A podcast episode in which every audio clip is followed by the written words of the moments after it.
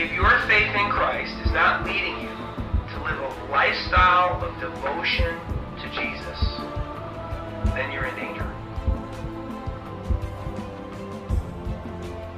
It's a message that America needs to hear today.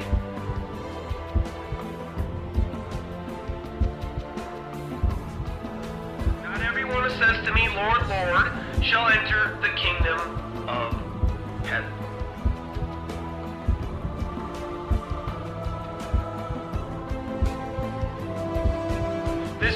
honors me with their lips, but their heart is far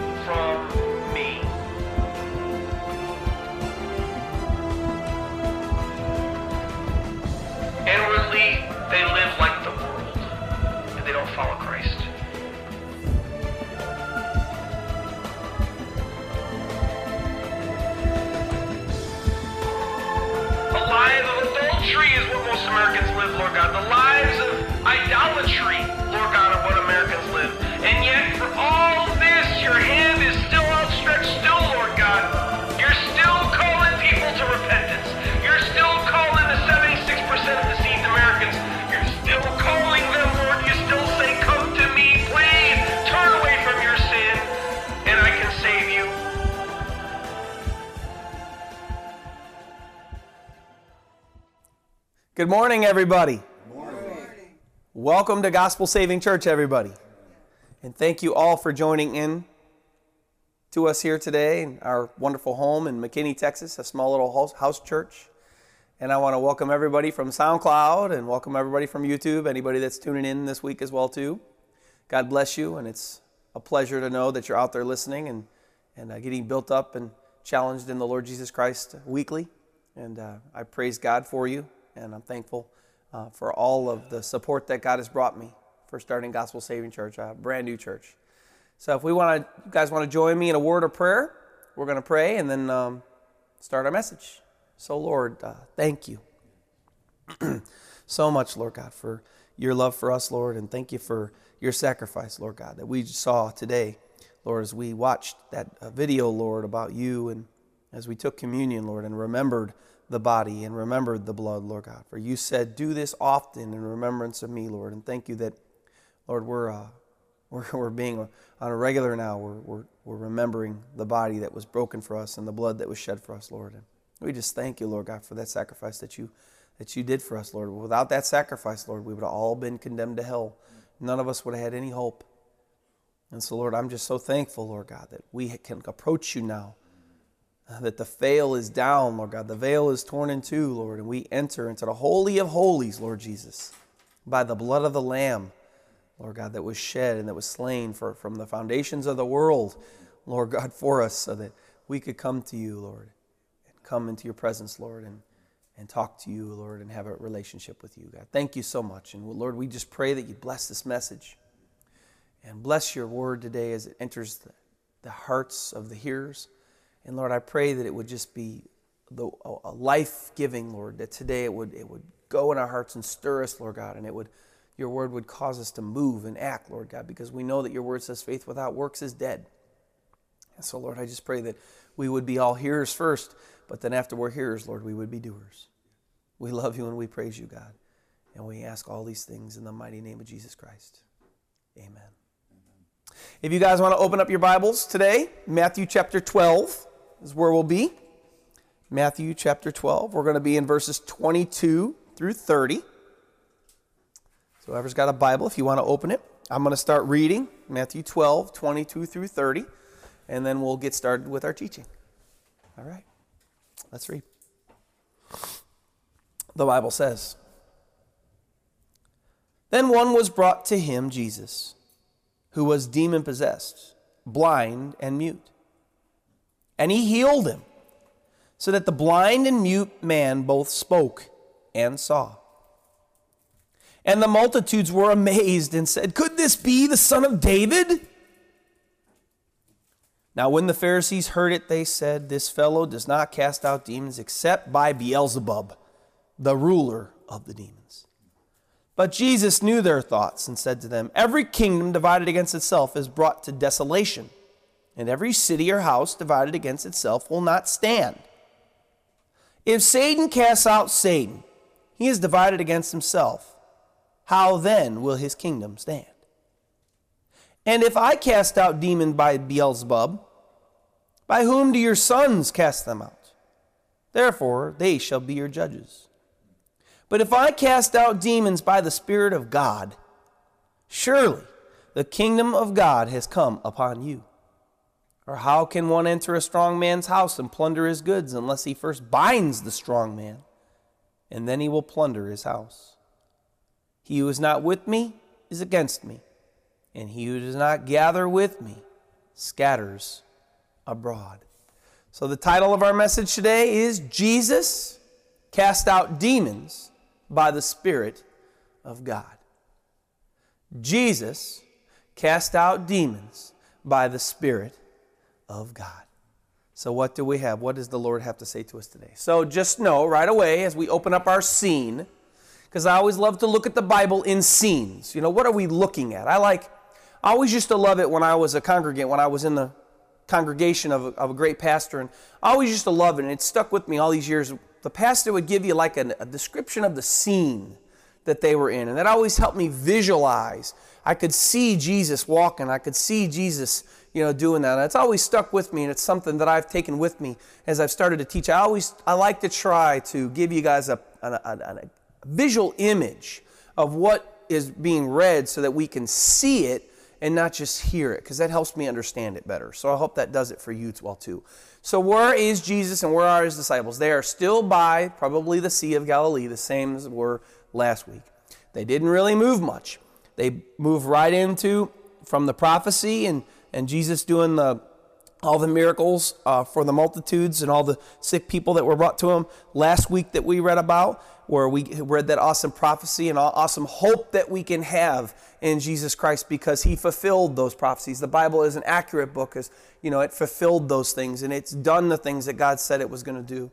And so he's still by the sea and obviously he didn't get very far because we open up with verse 22 then one was brought to him who was demon possessed. All the multitudes are still around him. And these people, maybe friends, maybe relatives, maybe just good Samaritans, see this demon possessed man and they see know where Jesus is, and so they grab this demon possessed man who's both blind and mute, and they grab him up and they take him to Jesus by the sea, and they say, Here you go, you know, and they brought him to him for obviously they, they were hoping for a healing. As I said, Verse 22 Then one was brought to him who was deemed possessed, blind and mute. So, whoever they were, I can tell you that, who brought this man to Jesus, had a lot of faith. They had a lot of faith. Uh, this man was in a terrible, terrible position. I mean, maybe we always don't think about this, but just think about this. Maybe we don't know what demon possessed looks like, which I think I do. Schizophrenia, those types of crazy illnesses that people are putting in psych wards for. I think that's demon possession. We just don't acknowledge it anymore in the 21st century. Uh, you know, people want to ignore it. But you can all have an idea of what it means to be blind and mute. Okay, so this man was so bad off, he couldn't speak or see. All this man could do was hear. I very much doubt that they had developed sign language back in those days. This man was basically, you know, an invalid. If he did walk, if he did go around, he basically, you know, have to grab things or have somebody help him around because all he could do was hear. Couldn't see, couldn't speak. This dude was in a bad, bad spot. So, as I said earlier, whoever brought this guy to Jesus, they had a lot of faith. I mean, their faith was a mountain, okay? Because what Jesus did, what they brought this man to Jesus for, was beyond any healing that anybody was able to ever give anybody, ever. You guys can search the scriptures, okay? Go from Genesis to Revelation and you'll find that outside of the man of Jesus Christ, until he showed up, excuse me, outside until the man Jesus Christ, he showed up, no man of God ever, not one time ever, was it ever even recorded, ever, made the blind see and the mute to speak. As we'll get to later, people had developed a way to, to cast out demons from a demon possessed person, but nevertheless, nobody up until Jesus hit the scene was able to heal people's eyes and make them speak ever until Jesus showed up on the scene. So, what does Jesus do for this man? Verse 22, we'll finish reading verse 22. At and, and he healed so that the blind and mute man both spoke and saw. How powerful. And Jesus did the things that nobody had ever been able to do. Wow. Coincidentally, the fact that Jesus healed people like this continues to fulfill the prophecy that Matthew brought to us from Isaiah 42 last week. How we looked at that prophecy from Isaiah 42, where, you know, Matthew kind of quoted those, he kind of took the first part of that prophecy, verses 1 through maybe 4 or 5, and he kind of consolidated them, and, you know, he did this, and he just said he didn't, but he didn't give the whole thing. But I feel led this week to hit the rest of that prophecy, Isaiah 42, 6 through 9 uh, to show us how exactly Jesus really fulfilled and he really was the Messiah. So if you want to go, if you want, to Isaiah 42, we're going to go to, to uh, chapter 42 and hit verses 6 through 9, and we're going to look at more of that prophecy. So, Isaiah 42, 6 and 9, the Bible records, I, the Lord, have called you in righteousness. Now remember, the context of Isaiah 42 was God speaking about his righteous servants the one that I called, the one that I sanctified, the one that I set apart. This is God speaking about his still his righteous servant. Servant. I the Lord have called you in righteousness and will hold your hand. So Jesus, we know that he walked and held God's hand when he walked on the face of the planet. Isn't that awesome? Just like we can today. Praise God. He's, the Bible says here, I will keep you and give you as a covenant to the people. Isn't that what we just sang about today? Isn't that what we just celebrated today? The body and the blood that was shed for us. We know that the body that was broken for us and the blood that was shed for us on Calvary as Jesus Christ died for the sins of mankind. We know that that was uh, that blood was shed to pronounce a new covenant, the covenant of Jesus Christ's blood. Okay, not the old covenant with sheep and bulls and rams and goats. It was the new covenant, and God says here, "I will keep you and give you as a covenant to the people." So He fulfills that one as a light to the Gentiles. We looked at that last week. To open blind eyes, to bring out prisoners from the prison.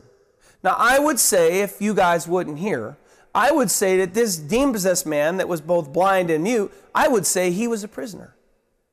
And of course, we know he was blind. And so, what did Jesus do for him?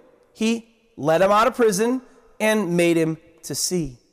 It continues on those who sit in darkness from the prison house. I am the Lord, that is my name, and my glory I will give to no other, nor my praise to carved images. Behold, the former things have come to pass, and new things I declare to you before they spring forth. I tell you of them. Remember last week we talked about the, one of the purposes of prophecy so that was that because since we don't know the future, God does. And since God knows the future, He can speak something. And if it's really God, then it'll come to pass.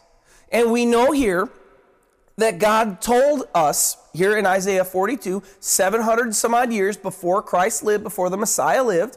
We know that the Messiah, one of the things he was going to do was get people out of prison. And we know that that wasn't real prison. We know that that was spiritual bondage prison, number one. And we already read there that he was going to help the blind to see.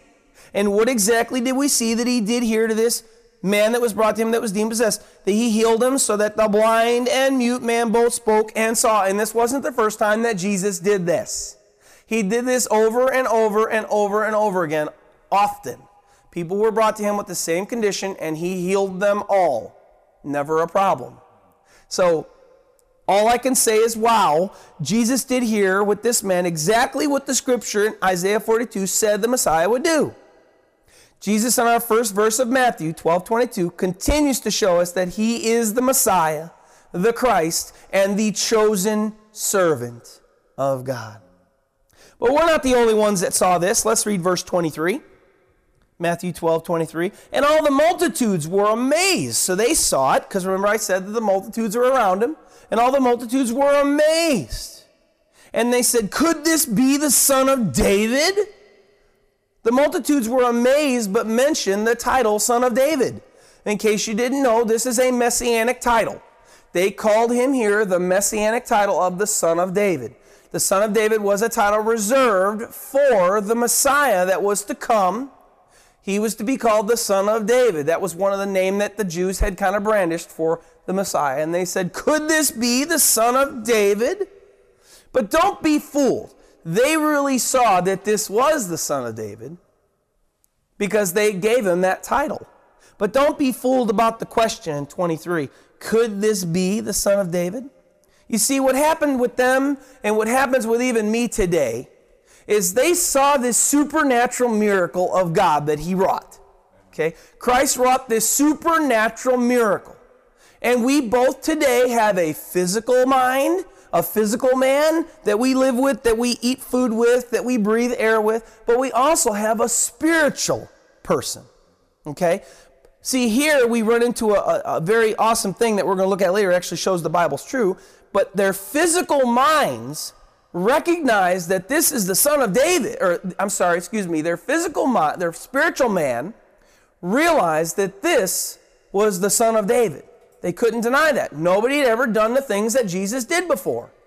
But their physical man were, was like, whoa, wow, what did we just see? So you, when you see a miracle, it's happened to me. It's absolutely happened to me. I've prayed uh, at times for miracles, and you know, I'd pray for something specific to happen, and God will just make it happen. At the time when it happens, I'm praising God in my spiritual man. I'm going, oh, praise you, Lord. But at the same time, I'm praising God in my spiritual man. My physical brain is going, what? Till, what just happened? I what? Uh, uh, hello. Uh, that's not real. Oh, that, and it's trying to explain it away it's trying to say, oh, that, that, that wasn't that wasn't God. He he didn't do that healing. He that, that was that was you know that that just happened. You know that just happened. But my but in my spirit, I was like, no, there's no way. I prayed for this thing to happen, and it's like it happened, and it's like wow, and it, there's no way I can explain it, and it's just, and so they were kind of caught in the same crux too.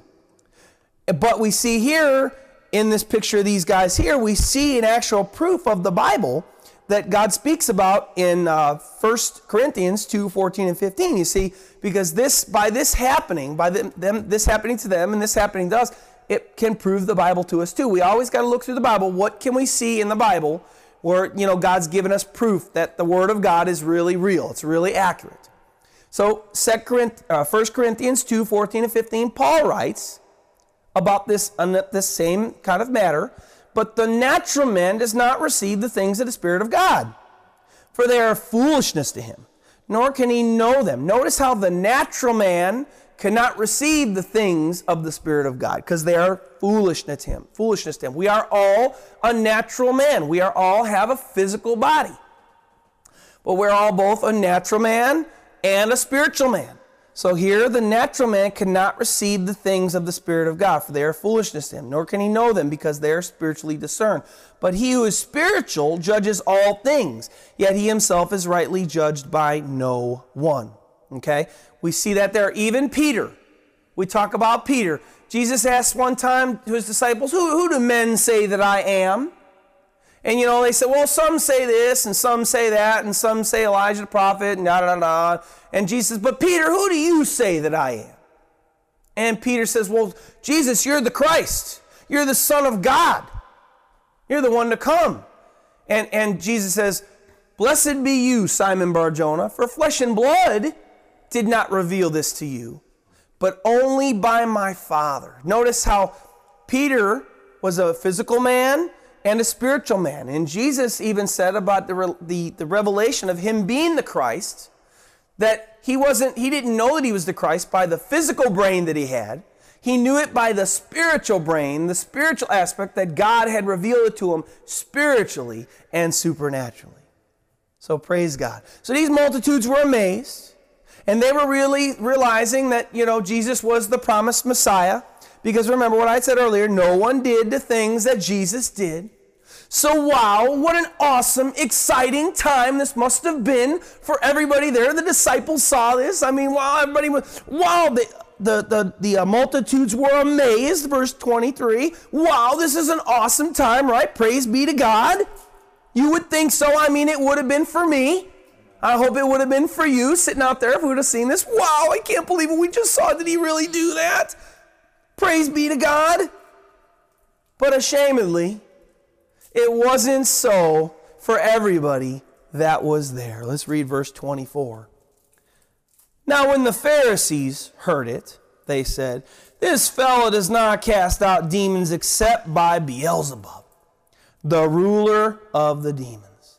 For the Pharisees, this was not an amazing, wow, awesome, praise the Lord moment. This was a chance for them to put down, insult, and speak evil of Jesus Christ because he did this miracle. What a shame. To claim that Jesus Christ only cast out demons by Beelzebub, or that be another name for what, we would better known today as Satan or the devil. That was just one of the names that people knew him by. To claim that Jesus Christ cast out this demon by Beelzebub or Satan was a slap in the face to Jesus Christ and the Father. Remember John, uh, Gospel of John 5 22, 23, Jesus tells us, For the Father judges no one, but has committed all judgment to the Son. That all should honor the Son just as they honor the Father. He who does not honor the Son does not honor the Father who sent him. So, what a terrible response to Jesus Christ and this amazing supernatural miracle that he just did to this possessed man that was both blind and mute. But remember now, we still have all the multitudes around Jesus. Okay? And we have, you know, the noise level. You know, you're around, imagine you're in a room with thousands of people. So the noise level was kind of getting up there. So ironically, here we see a supernatural fact of Christ here. Jesus actually didn't hear them say this. Read verse 25 with me. But when Jesus knew their thoughts, he said to them. So, see, Jesus never heard them say, He casts out demons by the ruler of the demons. He only perceived it in his heart. And he shows us yet again that he is God in the flesh, because only God in the flesh, or God Almighty, I should say, knows the heart of mankind. I just had to throw that in there because, you know, remember that scene I painted earlier? The multitudes were there, they're by the seashore. You know, you got the sea noise, you got the multitude noise, you got Jesus, you got all the. I'm sure people were excited and shouting, the Son of David, and they were amazed. And so he didn't hear them say this, but he perceived it, showing us yet again that he is God. So, verse 25, we're going to read Jesus' response.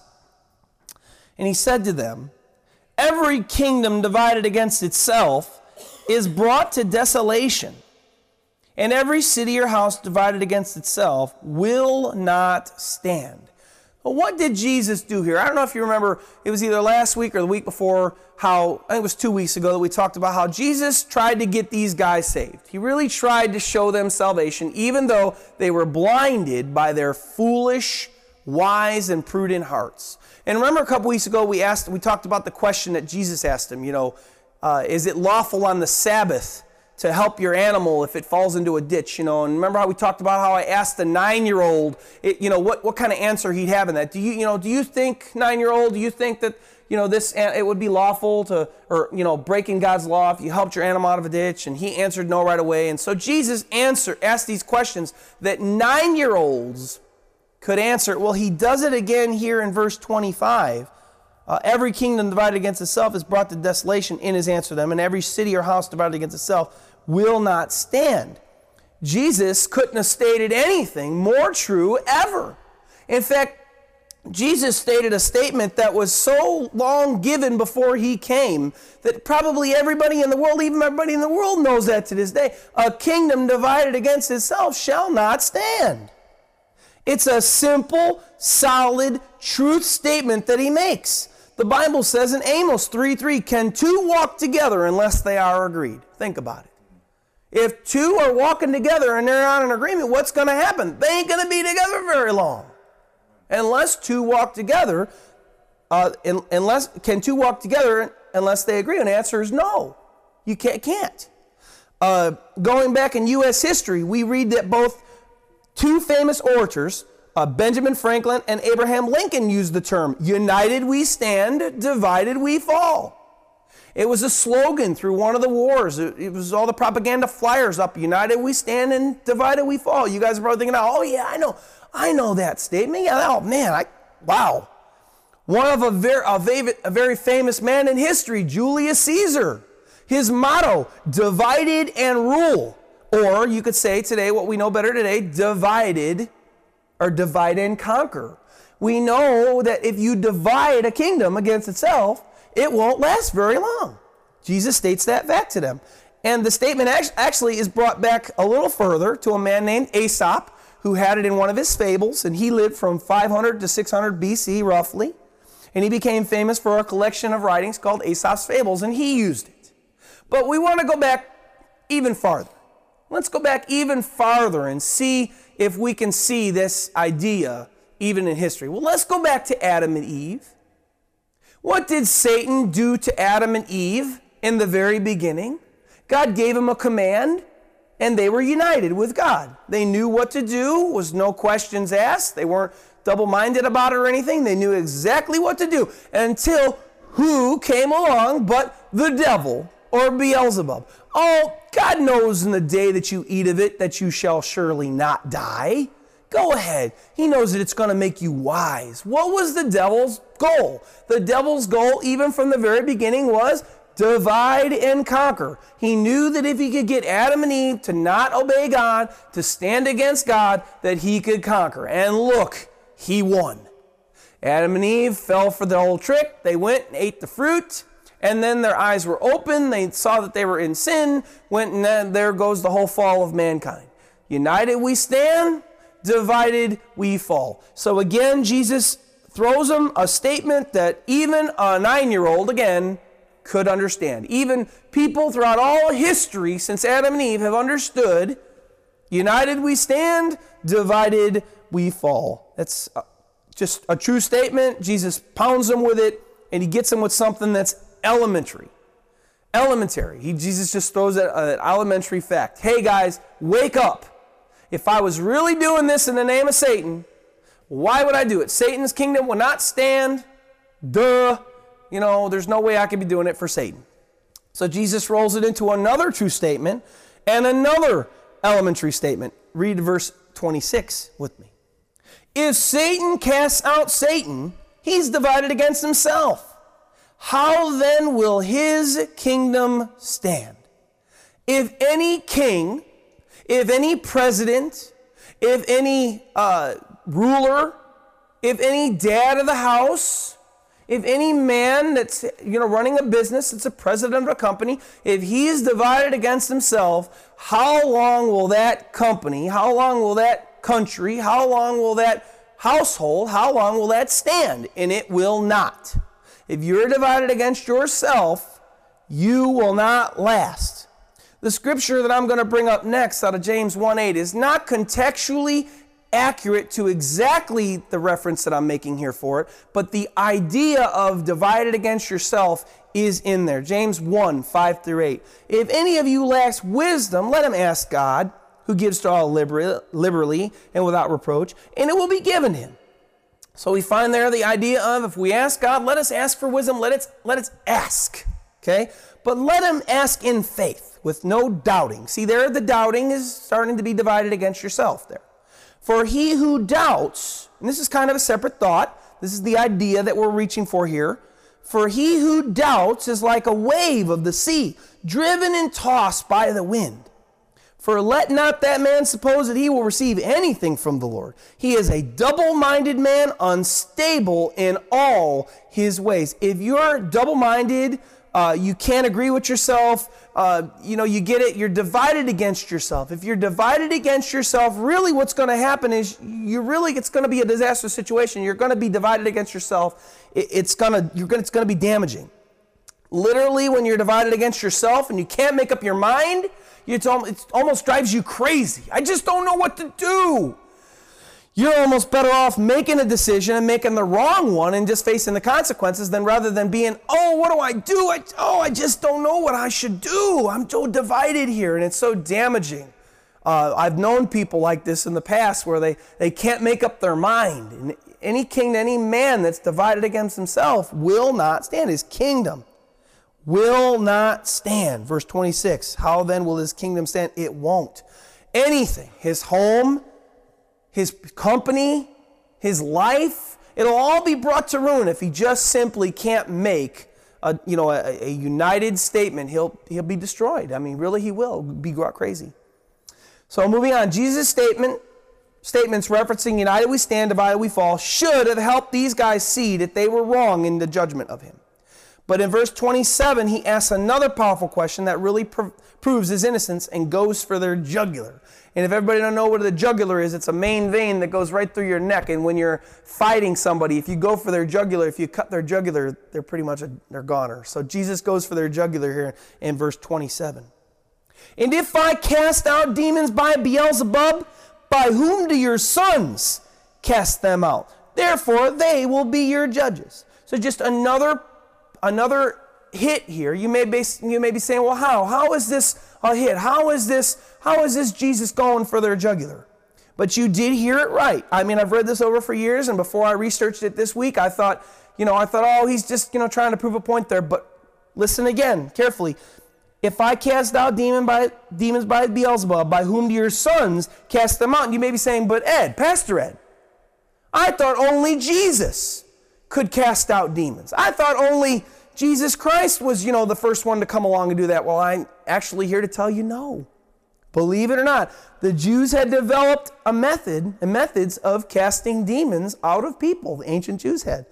The Christian scholar Origen, 182 to 254 AD, credits Jews with a special talent for exorcising demons. Okay, that one may be new, but this one's all really going to strike a bell in our core. Remember when uh, before he was King David, King David, before he was King David, and he used to sit before Saul and he used to play. Well, at a point, Saul went off the deep end, and God said, I'm, I'm letting him go. And the, the evil spirits started coming upon Saul. So, what did David do? David started playing music, and then what would happen? The demon would be driven away by the music that David was playing. Ancient Jewish historian Flavius Josephus even recounts incidents of possession and exorcism in his Antiquities of the Jews 258 45 through 48. You see, Jewish exorcisms are usually, believe it or not, they're liturgical. What does that mean? They were using psalms and pieces of scripture to cast out demons even before Jesus came along. They used protective passages from the Psalms and other sacred texts. Anti demonic psalms were even found in the Dead Sea Scrolls, though whether or not they were ever used, nobody knows because we don't have any recording. But those other references that I made, we can see though, the Jewish people had developed through God's word a way to exorcise demons from people, believe it or not. So, yes, even the ancient Jews were able to cast demons out of the people. So, back to Jesus' question to them. Verse 27 Why did he ask it? Let's look at the question again. If I cast demons out by Beelzebub, by whom do your sons cast them out? Therefore, they will be your judges. What was he trying to show them? Well, if as he asked that question, by whom do your sons cast them out? The immediate response in their minds would have been, well, absolutely not. There are, there are kin, there are relatives, there are sons. They, they absolutely don't cast demons out by Satan. Get out of here. What are you crazy? Because nobody casts demons out except by the Spirit of God. Especially since mainly only they were only casting demons out by using the ancient biblical scriptures. Satan wouldn't have used these ancient biblical scriptures to cast his own kin out of people. Because a house divided shall not stand. Okay? So Jesus' point since your own sons or fellow race of people can't cast out demons except or by Satan and only by the Spirit of God, then how would I be able to cast them out by Satan? So therefore, they will be your judges because only the Spirit of God can cast out demons. So therefore, if they weren't able to do it, And nobody can cast, nobody in the recorded history's shown, excuse me, that they can cast out demons by Satan. Why would I come along? How in the world would I be the one to cast them out by, you know, by Satan? So they, because they did it, just the idea that they did it, and you wouldn't argue with that, they're going to be your judges because you're judging me. Read verse 28, moving on. But if I cast out demons by the Spirit of God, surely the kingdom of God has come upon you. But if I cast them out by God, Jesus said, is saying here, which by this time, mentally, they would have already had to figure out they were wrong in their judgment of them, then the kingdom of God has come upon you. Really, flat out, he told them that he brought the kingdom of God upon them by doing this miracle that he did. Because Jesus, in doing the miracles that he did, he was representing God's kingdom. All right, verse 29. Spent a lot of time on this one. I hope you guys get enlightened. Verse 29, let's read it. or how can one enter a strong man's house and plunder his goods unless he first binds the strong man and then he will plunder his house? You may be asking yourself, what in the world does this whole idea here, 29, how can one enter a strong man's house and plunder his goods unless he buy? How, how does this have anything to do with Jesus casting out demons and them accusing him, you know, of not doing it by the Spirit of God? To understand this verse, let's go to Luke 11, 21 through 22. And Luke records what Jesus says here a little different. Luke writes in the same parallel passage, Luke writes, when a strong man, fully armed, guards his own place, his goods are in peace. But when a stronger than he comes upon him and overcomes him, he takes from him all his armor in which he trusted and divided his spoils. Notice Luke says, when a stronger one than he comes upon him, then he will take him, he'll overcome him, take his armor, and, and take his spoils. First of all, we need to remember that we always, when we teach the Bible, we always have to stay contextual. What is the context or idea of this whole section of Scripture? Because if we take this verse out of context, we can make it to mean anything we want. But if we take it in context, take it in exactly what Jesus is saying, then we actually can see what Jesus is trying to say here. What is the entire idea of this section of Scripture? Idea. Jesus casts out a demon. They accusing him of doing it by the power of Satan. And he rebuts them and proves them wrong. And he tells them basically, I only did it by the Spirit of God. So that's the entire idea of this whole section of Scripture where Jesus brings us up in verse 29. Now let's stay with the same idea and the parallel passage from Luke 11 to figure out what Jesus is saying to us here in 29. Remember, Jesus just said in 28 right before this, right before he says this, he casts out demons by the Spirit of God. What's our first idea of this new section? We have, number one, we have the idea of a demon possessed man that Jesus was casting a demon out of. Okay?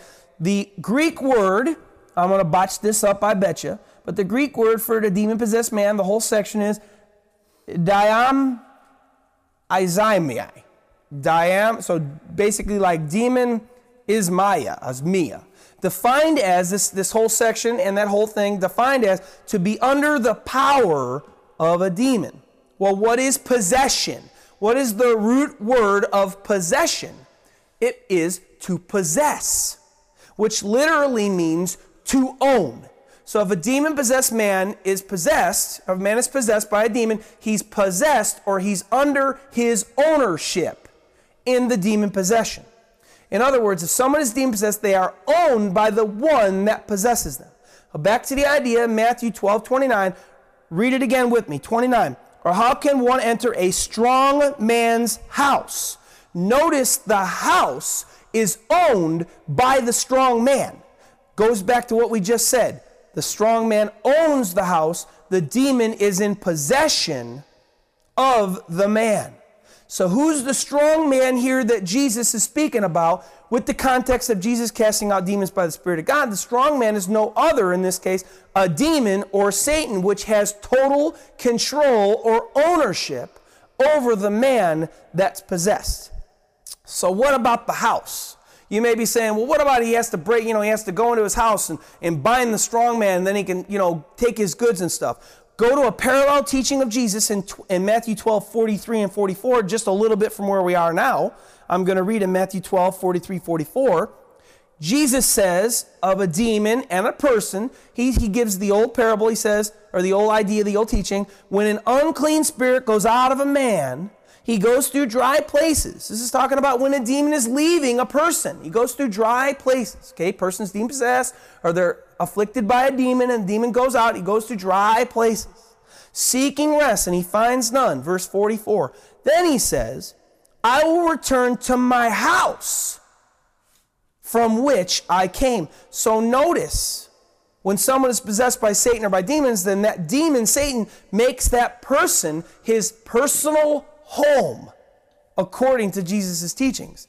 So we have the strong man in his house being the devil or a demon possessing a house of a person, which would be the temple. We know that by the, our Bible tells us that our, that our bodies are like a temple. Okay, but our real man, our spirit man, our soul man is inside. But this is just like a tent. It's just like our temple, our outside. So that is what Satan owns. What does he have in captivity? But a man's soul. So, what is the strong man trying? What is the man trying to break in? Who is the one that's trying to break in and release him? He's trying to release the person's soul from the possession. That would be the possession that the one that's trying to break in would, would try to be getting rid of. And, and, and it does mean that, but who is the one that came in to plunder the strong man's goods? Or define plunder really means to rob of goods or valuables by force, as in war. Well, yes when the devil or the demons have somebody, whether they're demon possessed or they're just under their control, like most of the people in the world are under Satan's control, really literally, Satan has, owns that person. That person is theirs. And really, what God has to do by his Spirit is come in, bind that demon that's holding that person, whether they're in them or around them, and then go inside and plunder that man's soul. That's why Jesus Christ came to the cross so that he could set men free from their sin. So, who is that one that can bind the strong man and plunder his goods? And who is that one, a stronger than he in Luke 11 27, who comes upon him and overtakes him? He takes from him all his armor in which he trusted and divided his spoil. Remember our context. Who is that one that Jesus mentions in this passage here? The only one that can release a prisoner from his captivity. And remember our context Jesus casting out demons by the Spirit of God. I believe Jesus is speaking about the only one that can release someone from their bondage is the ultimate, the awesome, the powerful Spirit of God Almighty, is the only one stronger than the devil or the demon living in or possessing or oppressing that person. It's the Spirit of God. And remember, we saw Jesus being that one that kind of did that. But we also know the Bible says about Jesus that he was the God man and that he operated in all the fullness of God Almighty. So he didn't only operate just as a man or just as God, you know, a spirit of God. He operated by also the spirit of the holy God. So this is why Jesus was able to do the things that he did. Because only the Spirit of God can go in and bind the devils or bind the devil's hold on someone and plunder his goods or the people that he's taken captive. And what does Jesus do again by not only giving this analogy, by giving this spiritual picture? He gives these guys a beautiful spiritual picture of how he was only working with God, not against God, to cast out the demons by this man. He gave them also a beautiful some powerful spiritual imagery to show them that only the Spirit of God can cast demons out of people. Jesus was showing them, hey, I'm working with God. I'm not working against God, folks, because there's only one strong enough. Your sons did it by the Spirit of God. That's, of course, I'm doing it by the Spirit of God. And Jesus finishes up his whole idea to him in verse 30 with a powerful statement to those that are around him. Let's read it and close out today. Verse 30, 12, 30. He who is not with me is against me, and he does not gather with me scatters abroad. What is he saying? because I know I've used this on the streets. And this is true. You can actually take this verse and apply it to life and somebody's life, and we're going to do that at the end in our close. But what is he saying to them here? Remember, he just told them that I do work for God and by his Spirit, and I don't work for the devil. I don't cast out demons by the devil. I only do it by the Spirit of God. So, what's he telling them with this powerful statement to everybody that's around him? Since I serve God and work by His Spirit, really, if you're against me, you're against God. Because I'm only doing what I'm doing by the Spirit of God. So if you're against me and I'm on God's side, you're against God.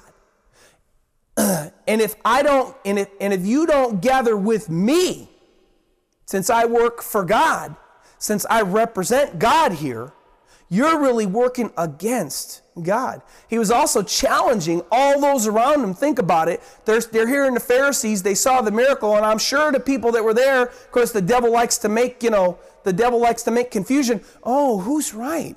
Oh, oh I don't know. Are they right? I mean, he, oh, they, I mean, they, Pharisees said he, he's doing it by, you know, by the devil, but he, he says I'm doing it by the Spirit of God. So he's challenging the people that are there. Hey, are you with me? Are you with them? Are you for me and for God? Are you working for, with me for God? Or are you working with them? Are you working against me? Are you working against God? So he was challenging all those that are around him. Hey guys, whose side are you going to be on? I'm really God's son. I'm really the Messiah. You called it out, son of David. I'm really the one. Who are you going to believe? You got to stand with me or you got to stand with these Pharisees. So, in closing, Although Jesus spoke these words in Matthew 12 30 almost 2,000 years ago, they still hold true for every person that lives on the planet Earth to this very day. And so, what is Jesus saying to us today? I work for God, so are you with me or against me? Do you work with me for God's kingdom or against me and against God's kingdom?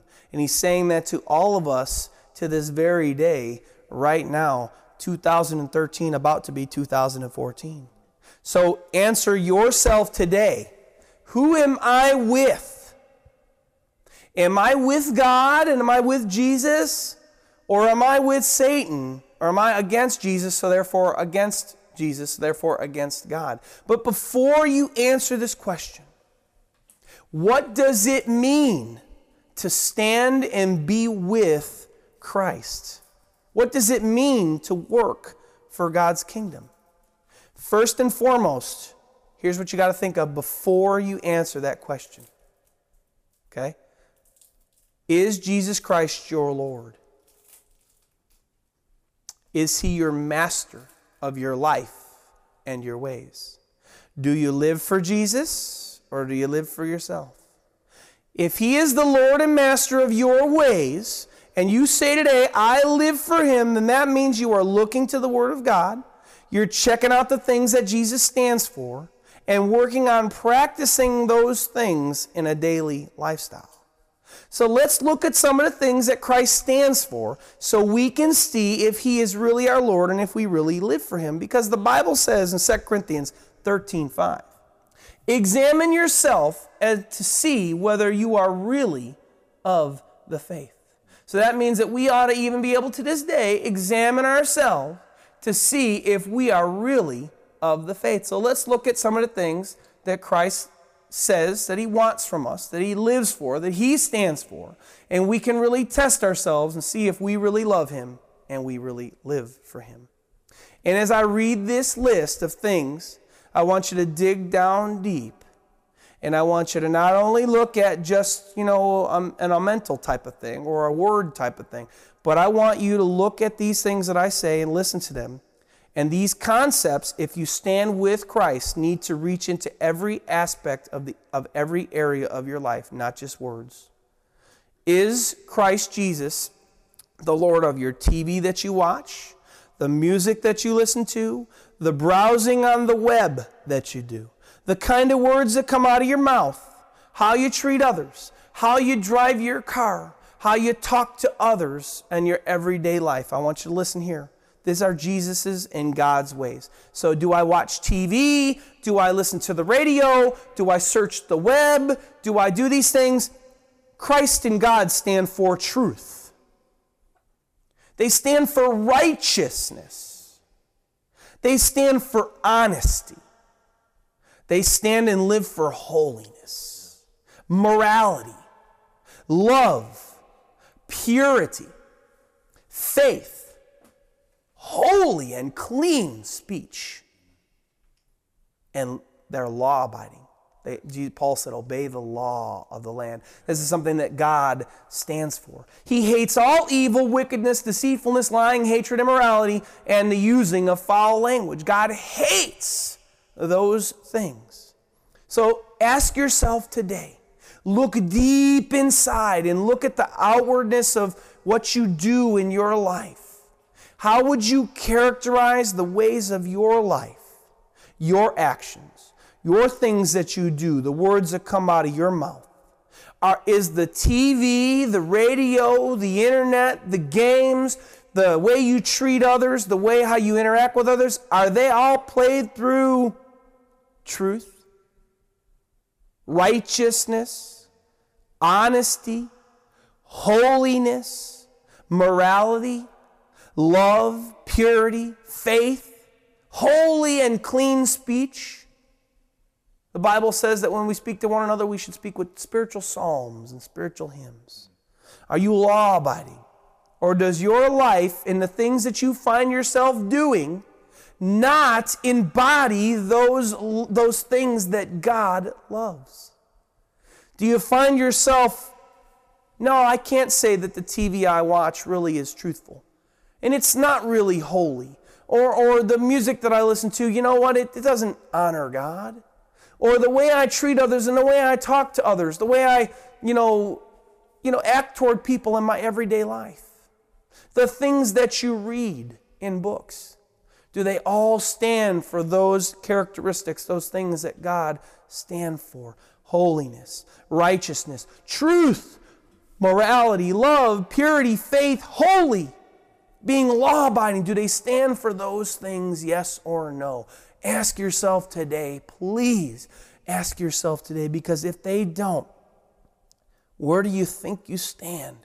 With Jesus or against him? Let's just look at what the Bible says on this subject in 1 John 2 3 through 6. The Bible says, Now by this we know that we know him, if we keep his commandments, or you could say his ways if we keep his ways. He who says, I know him and does not keep his commandments is a liar, and the truth is not in him. So if you don't live in holiness and purity and morality and love and kindness to others and toward the things that you do and the radio that you listen to and the TV that you watch, then you're in trouble with God. He goes on to say, But whoever keeps his word, keeps the things that God told him to do, keeps those being truthful and being honest and being loving. Those who keep his word truly, the love of God is perfected in him. And by this we know that we are in him. He who says he abides in him ought to walk and live just as Jesus walked. And we again know that Christ lived and walked in love and purity and holiness and righteousness and cleanliness of speech, avoiding all malice and evil and, and devil stuff. He got rid of it all. Christ spoke to people in love. He wasn't mean to people. He wasn't rude to people. He spoke to people in love, in purity, and in faith. And he trusted. So today, again, is Jesus Christ your Lord? And do you live for Him and walk in His ways of truth, righteousness, honesty, holiness, morality, love, purity, faith, holy and clean speech, and being law abiding? Trusting in Him and Him alone and what He did for you on the cross to pay for your sins. If you are, and you could say, Yes, Pastor Ed, yes, I, I yearn for those things daily. I'm moving toward them. I'm living righteousness and love and truth and purity and holiness. and love toward others. Yes, Pastor, and I'm doing that. Then you've judged yourself correctly, and praise be to God. Keep going. Keep loving God. Keep showing Him you love Him. Keep surrendering to Christ daily in your life. Keep going. Keep going. Jesus said that only those that are saved are those that endure to the end. It's not a one time thing. Oh, I did that 10 years ago. If you're not doing it today, you're not safe. Those that endure to the end shall be saved. And keep going, soldier. Keep going. But if you could say, listen to what I just said, and say, well, no, you know, the TV that I watch and the things that I do, no, they're, they're not, they don't stand for the things that Christ stood for. Then I'm here to tell you, like, I don't know if you ever heard anybody tell you before, but you're in danger. Christ did not come to the cross and die for your sins so that you could willfully live in those things that God hates. He came that you would have life and to have it more abundant, but he hates sin and loves righteousness and holiness and truth and love. And that's what he wants those that follow him to live in. And if you're not living in those ways where Jesus is your Lord and you're surrendering Him every day, then you're in danger. And please, today, if you're hearing this and you've never heard this before, please repent. Turn to Christ today. Realize that you're wrong realize that you're not right with God because John called you a liar if you're not living the way Christ lived and professing to know Christ. John called you a liar. The Bible says that you're misguided and you're deceived. Don't be deceived anymore. Turn today and repent, which means turn to God. And I have in a heart of, I don't want to live that way anymore. Turn to Christ and surrender to Him and let Him have the lordship of your life and turn away from the things that God hates. Seek Him every day. Seek God every day and don't stop and show Him that you love Him. Let's pray. Lord, thank you so much for this message. Thank you so much for your truth. Thank thank you so much for your word. Lord God. We thank you so much that your word is truth. And Lord, the only way we can be set free is by your Spirit, Lord. I pray for those out there that are listening that are in need of repentance. That they realize today, no, the things that I do, they're not godly. The ways in which I live are not really godly.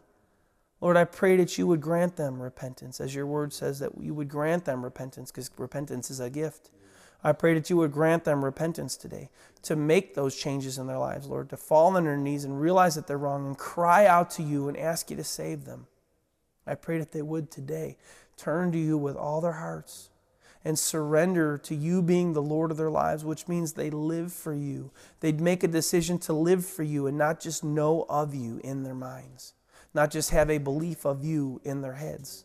God, please bring them to repentance, bring them to their knees, bring them to true salvation.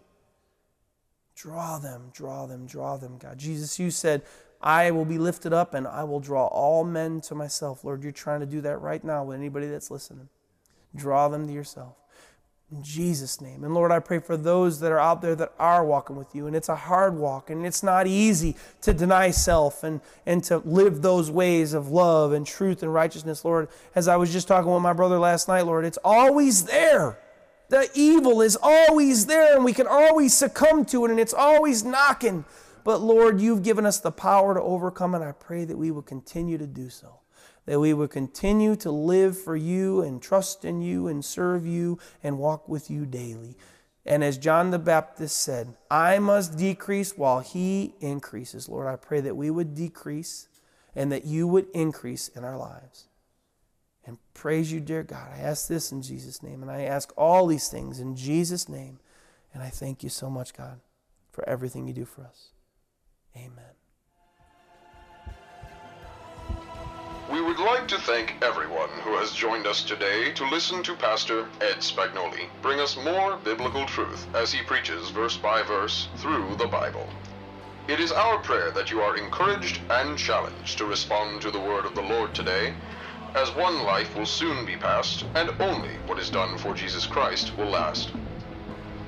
If you would like to support this ministry, or contact us for prayer, or for any reason at all, please visit gospelsavingchurch.com and enjoy our beautiful new website and click on the appropriate links. God bless you.